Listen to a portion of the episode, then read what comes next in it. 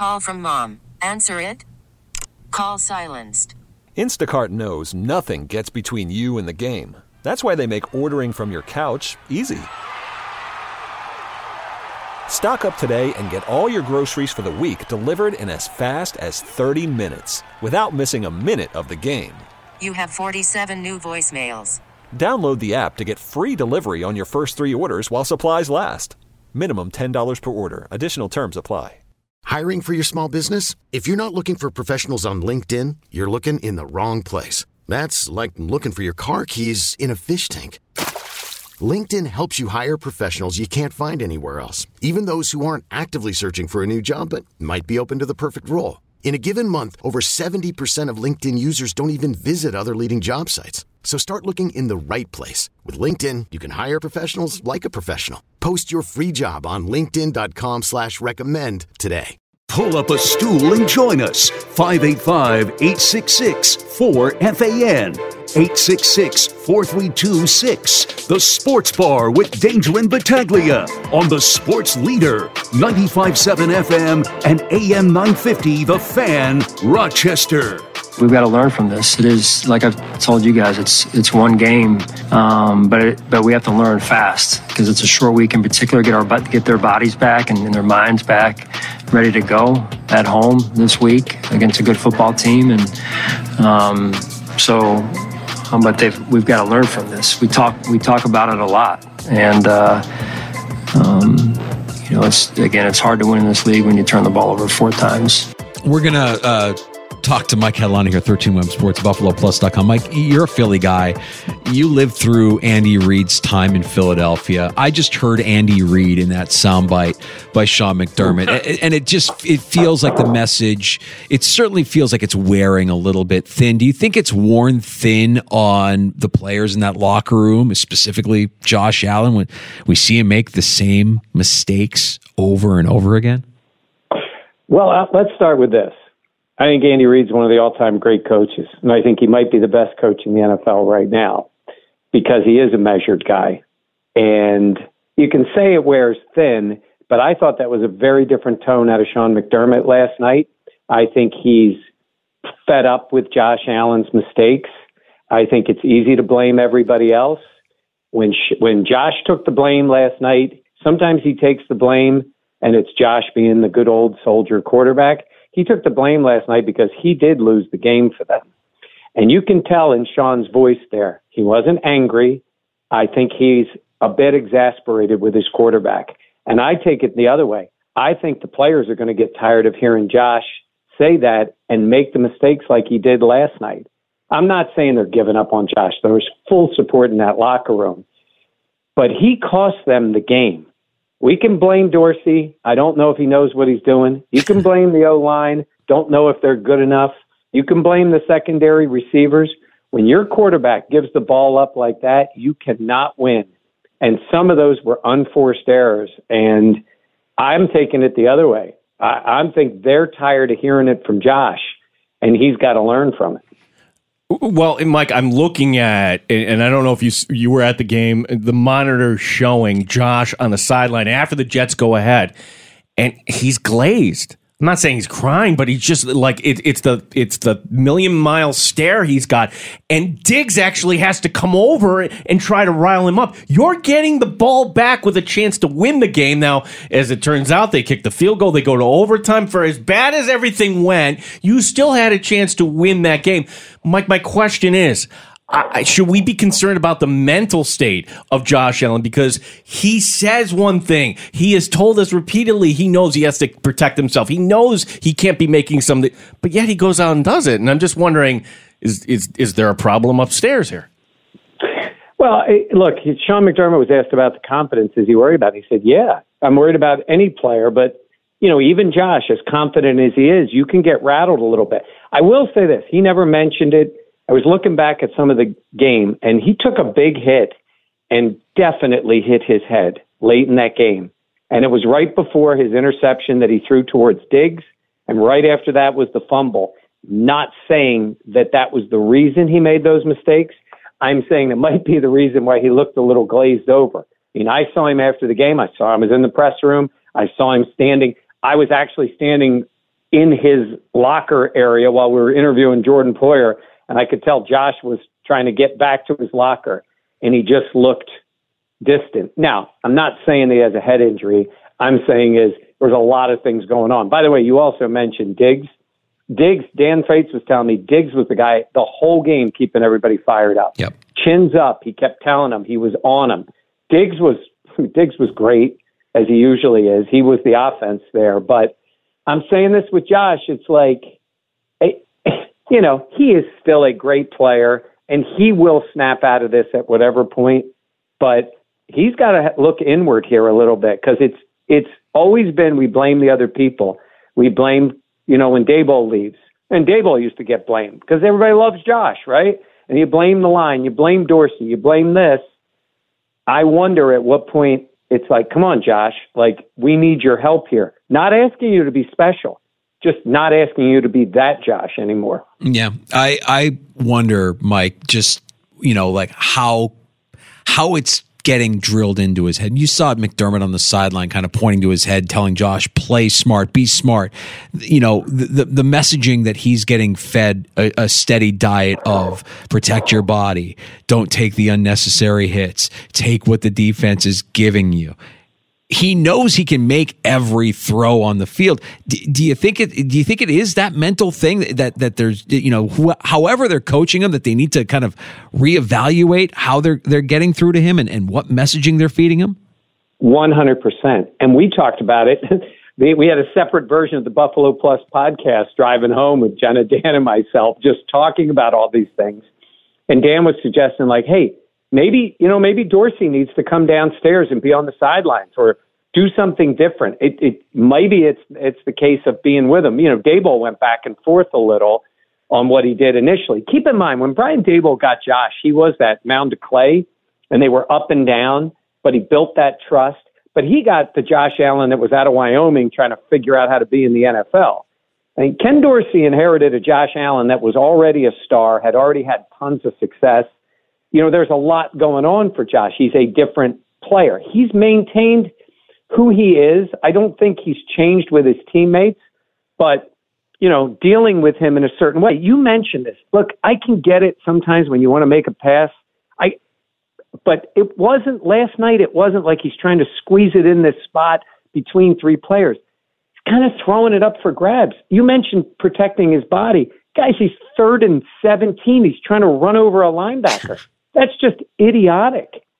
You take too many hits, and there's times the protection breaks down. I'm not saying he's got to fall on the ground like Eli, but there are times you don't have to stand there and just take the pounding.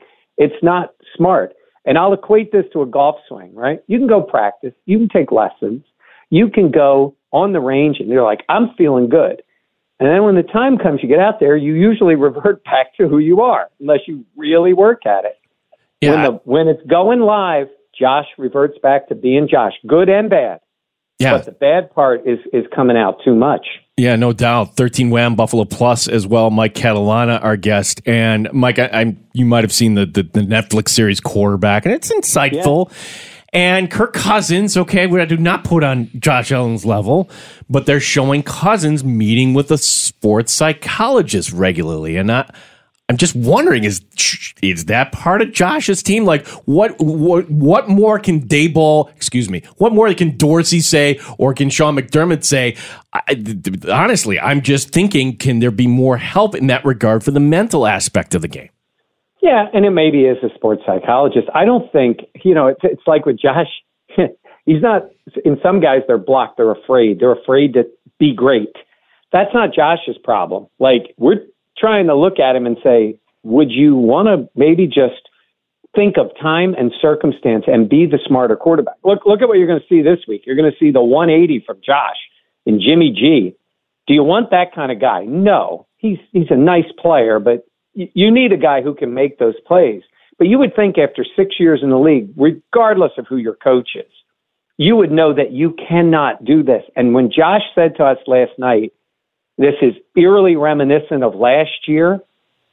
That is really something because we went the whole off season. We heard about this dedication. We heard about what he was going to try to do. And then the minute it starts to go the wrong way, we see that Josh come out. And like I said, the most dangerous throw he made was the one he completed to Gabe Davis. Was between like three guys. Now that would be where you have your arm arrogance and you think you can make the play. I don't understand what he was doing on any of the interceptions. I really don't. I mean, you throw deep to Deonte Harty with coverage. I can get with Diggs. I'd take any chance with Diggs. I'd throw the ball 20 times a game to Diggs. Um, but the other throw to Gabe was a terrible decision. The defender's right there. That play wasn't going to work. So, honestly, you're right. Whatever they're saying is not getting through. But I do tell you this I have a feeling if there's going to be a tipping point, this may be it. It might be the kind of thing like you talk to your kids sometimes and you're like, I used to say to my daughter, your way is not working. and it takes to a certain point, especially when they're teenagers, and you guys know, and then all of a sudden something triggers in them and they start to think differently. And I wonder if Josh, national TV, really embarrassing. I'm sure I don't have to watch the Yahoos around the country. I'm sure he's getting ripped, but he deserves it for last night. Yeah. He does. And I think maybe walking in that locker room, looking at his teammates, who, look, there was a lot of mistakes last night, but they still should have won the game. I think he should be a little, honestly, embarrassed by the way he played. Mike, what was your evaluation of the rest of the offense? Bad Josh aside, I mean, they, they, ran a lot of 12 personnel, which is something we know they've wanted to do more of here for the last two seasons with Dorsey as the OC. It felt like Cook was involved and had some nice plays. You got a lot of plays out to the uh, out to the edge and the boundary with with Harty and, and some of the speed out there. What was your takeaway about the Bills' offense performance aside from the horrible mistakes by Josh? Yeah. Allen? I, look, I like the idea of some of it. I like getting Kincaid on the field. It is the first game. Some of this stuff, honestly, if they'd have won the game, you know, 20 to 13, and you're like, it wasn't great, whatever, I, you would have been able to reasonably look at that. I like when we, you know, we'd say, takes the cheese a little bit, dump it off to, you know, Cook, dump it off to Harty. Like, don't always look for that. You got to get Gabe Davis more involved. I'd have to really look at it to see how much he might have been free or open. I know there's one play, Josh mentioned it last night, where he had Diggs over the middle and he ended up throwing that pick. I like the idea of it. I'm not going to uh, too much judgment on it. They did drastically go from never in 12 personnel to making that their offense. But it's hard to say in the in one game against a good defense that it's going to be good or bad. I think this is the way they're going. I think Kincaid is one of their best pass catchers, and he will be. It was his first game in the NFL. So I like the idea of it. The execution, maybe not there. But I can tell you what usually messes up execution of a team's offense is having Spencer Brown as your right tackle because he gets worked, worked in a game. And I think Josh always has stuck up for his players. But you can tell, yeah, he bails too early on plays. I think it's a little bit of I don't think he still does not have faith on that side of the ball. Does not have faith on on that side. And you know, O'Cyrus seemed to be okay, but you know, you're going up against studs, you know, on on their defensive line. But they don't trust him. They really don't. And so you quarterbacks tend to bail early with a lack of trust, and I think that's still the case on the offensive line. So I saw some little things that I liked, um, but it's got to be more than Diggs at the wide receiver position. Some of that's probably on Gabe, but some of that's on Josh, and some of that's on time to throw. Uh, on Spencer Brown, and, and like he's getting worked, and also. Uh, that penalty in overtime doesn't exactly help when you're starting off first and 15 and you, oh. you go three and out. Mike, they don't have another option, do they? No, not at the moment. But I got to tell you, I think that's where he's going to be looking. And, you know, uh, we were, again, this was another part of our unscheduled podcast driving home, but we were talking about, you know, when you got a guy like Kaiir Elam who's not even dressing for the game, that sends a message, right? Last year, the message week one, and he's a rookie, but the other rookie is starting. And he still played a lot. This year, the message is you're not getting a uniform for the first game. You were the number one pick last year. I, I don't know in terms of assets that Dean has to deal with, but he does have substantial draft capital next year. I think honestly, you have to be looking. You got to be looking at one of these teams in early October that is going to be out of it soon, and you got to be looking to try to steal a veteran offensive lineman from them or make a deal, even if you give up a little bit more. I I don't think they're getting out of Spencer Brown what they thought they were going to get when they drafted him. Now they'll tell you otherwise. They try to stick up for their own guys, and I get it, but I just don't see it. I think they got to look there and uh, and I'm not and I'm not overreacting to week one. I say this every don't overreact to one game.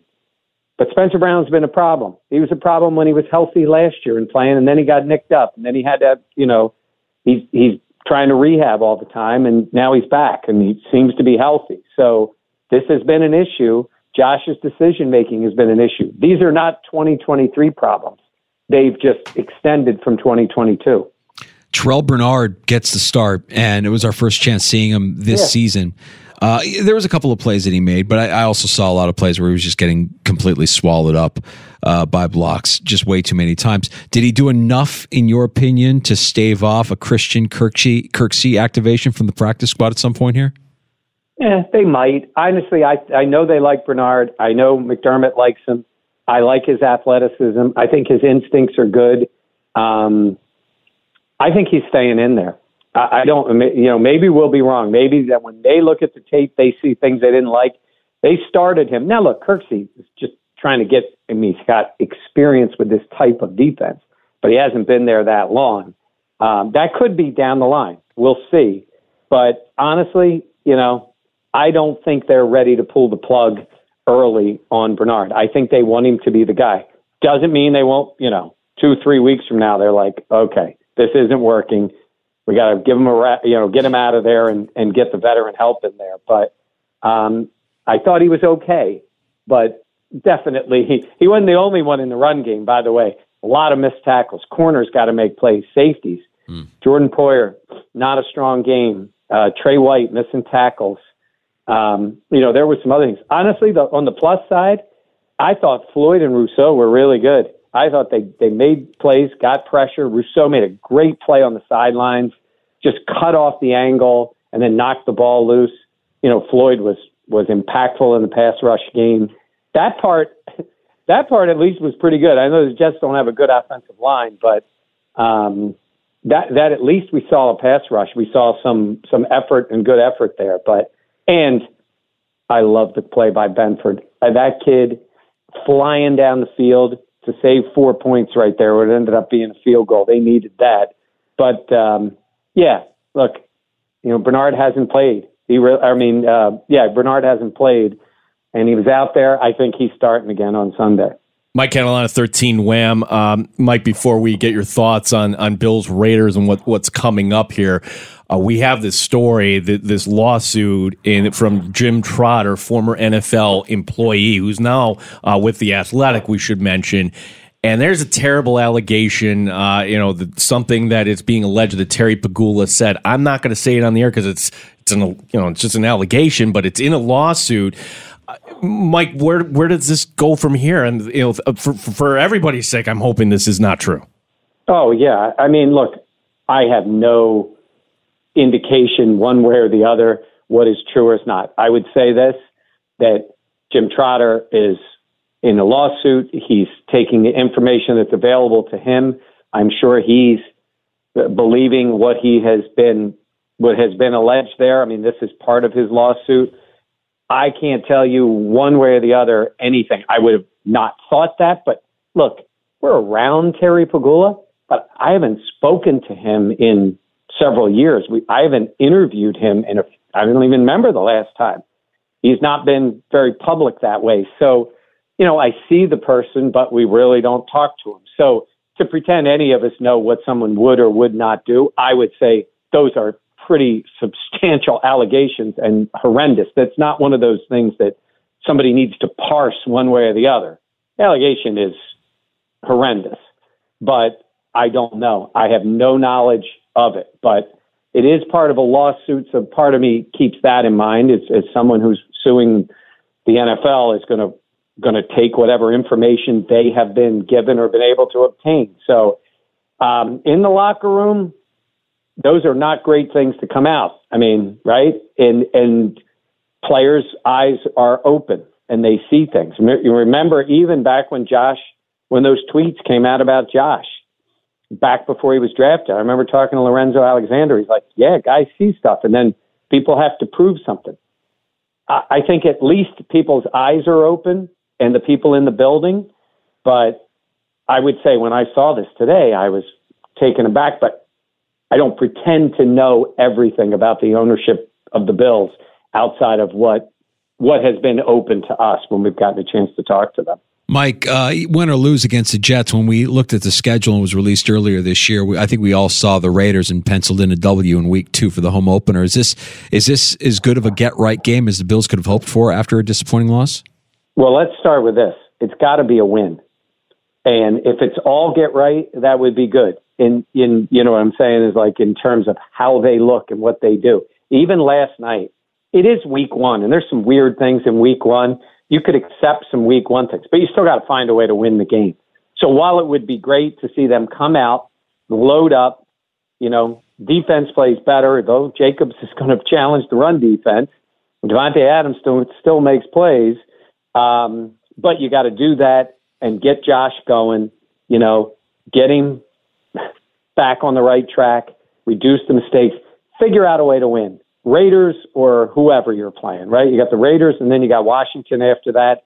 These are games you are the better team. You should win, but you can't take anything for granted. So, yes, it would be great to get right. And I know what you're talking about. And I think that feeling would at least calm everybody down a little bit. But you just got, you got to figure out how to win the game. This team has gone through some changes. And in the big picture, like I said, picture that they would have won that game in overtime, kicked the field goal we'd still be talking about a lot of this, but they'd be from the perspective of one and zero. Oh. When it's zero oh and one, and and I don't even fall too much into that zero oh and two who makes the playoffs because it's 17 games. Look at Jacksonville came back last year. A lot of teams can do that. That's not what I'm concerned about. I'm concerned that they would start out losing at home to the Raiders coming off a loss. That would not be a good look at all for the franchise. So, Mike, what's uh, coming up tonight on Thirteen Wham? And and did you actually record that that uh, podcast for him in the car ride back? No, I would say it would have been entertaining. In fact, Dan joked at one point, "I'm recording all this." so, uh, no, it wasn't recorded, but we did record our post game thoughts for it. We'll have our podcast out later this week. I'll be talking to reporters in uh, Las Vegas this week on what they're seeing from their Raiders undefeated Raiders coming into Orchard Park this week. So, and you know, Rochester has a sneaky amount of uh, Raiders fans yeah. There's a, yeah. there's a group, and uh, they got to be feeling it a little bit coming into Orchard Park to get to see their team. So that should be fun. But uh, yeah, we're loaded up with content. We had some good stuff, and I will tell you guys this, and you're probably hearing it too. In many cases with Bills fans, when we are critical of Josh Allen, a lot of fans don't want to hear it. Mm-hmm. It's always somebody else's fault or this isn't right or you're being that has not been the case today. I mean, at least from our experience, like a lot of people are, you know, some people go overboard. I had a guy last night asking me why they didn't bench him during the game.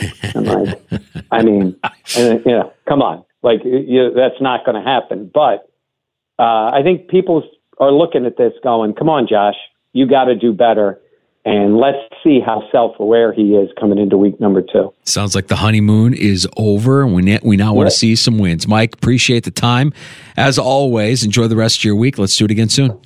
All right, let's go Mets. Wow, wow! You didn't need to do that. A little parting shot for you there, Gino. 13 Wham Sports Director, BuffaloPlus.com. Mike Catalana sharing his thoughts from last night's loss in the Meadowlands. He's right though about all right. We can say it. The coaches say it. The guys are in the locker room are like, really, really, Josh. Like, can there be? It, I, I thought maybe the Cincinnati game would have been the turning point. It seemed to look like more of an extension of what we saw in that Cincinnati game. Last Truth. Uh, all right, we're going to take a break here. Come back. Happy hour is right around the corner. We have time for your calls. If you've been trying to get through, try again. Uh, 866 4326 585 866 4FAN. That's the Good Smoke Barbecue and Pub Wingman line. Uh, you can join us anytime. Reaction to last night's game. We'd love to hear it here during happy hour. We've got a round of shots. Last call as well. Before we go to break, Gino, who's hot and who's cold in fantasy football. By the way, nothing like losing your fantasy football matchup in walk off fashion when your Oh, opponent has gosh. the New York Jets defense and they get the the touchdown on the punt return and it's enough for them to beat you when you were comfortably in the lead going into last night's game. Just more salt in the wound for your hero over here. Yeah, I, who's hot? Anytime you have 11 receptions, 215 yards against a team that went to the playoffs last year, I had Tyreek Hill, and and and we'll throw into uh, and that pains me to say, yes, the Miami Dolphins right now very hot, and they get New England week two, so no reason to think that that is uh, going to be slowing down. And who's cold? Um, a quarterback we were all hoping for here. What about Kenny Pickett? That was as bad as uh, an opening week performance. Who's hot and who's cold? I'm going to go with Kenny Pickett as being cold. It's uh, always fun and challenging to know when to start a player that's heating up or bench one that's cooling off. It's not fun to be too hot or too cold in your home or business. Make the best lineup call you can. Call AirQuip today. The Sports Bar with Danger Battaglia coming back next with Happy Hour and your calls at 866 4326. The Fan Rochester. This episode is brought to you by Progressive Insurance. Whether you love true crime or comedy, celebrity interviews or news, you call the shots on what's in your podcast queue. And guess what? Now you can call them on your auto insurance too with the Name Your Price tool from Progressive. It works just the way it sounds. You tell Progressive how much you want to pay for car insurance, and they'll show you coverage options that fit your budget. Get your quote today at progressive.com to join the over 28 million drivers who trust Progressive. Progressive Casualty Insurance Company and Affiliates. Price and coverage match limited by state law. You could spend the weekend doing the same old whatever, or you could conquer the weekend in the all-new Hyundai Santa Fe.